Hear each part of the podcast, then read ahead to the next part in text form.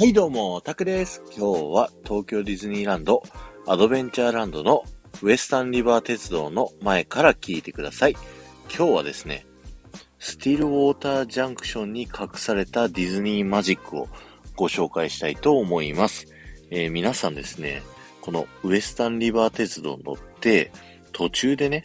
止まらない駅に着くと思うんですけど、こちら、スティルウォータージャンクションというね、名前になりまして、で、ちょうどね、この駅、右側にありますよね。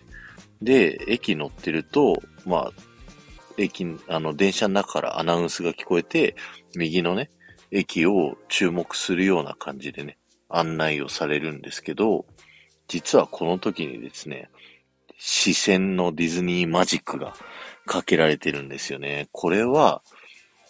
あの、今度ね、スティルウォータージャンクションのとこ通るときに、左側をね、逆に見ててほしいんですけど、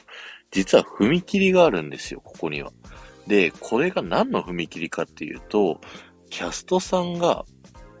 実際通るですね、バックステージ用の踏切になってるんですよね。で、実際にここの踏切のところをキャストさんは通るんですよ。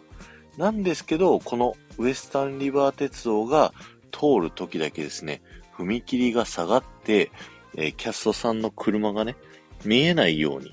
なったりしてるんですよね。そして、その左側の踏切自体も、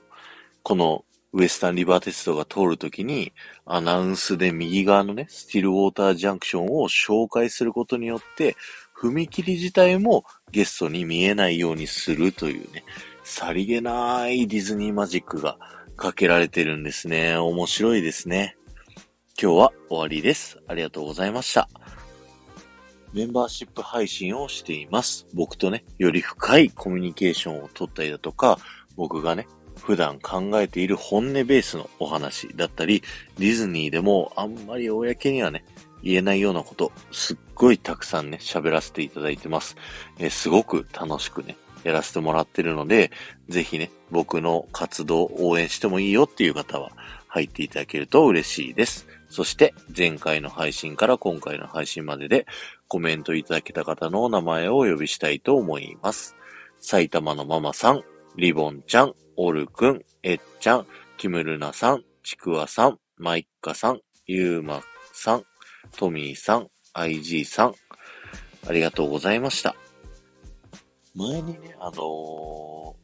蒸気船マーク・トゥエイン号の燃える家のところもね、あの、視線のマジックを使ってるっていうお話をね、させていただいたと思うんですけど、それとね、これは同じやり方ですよね。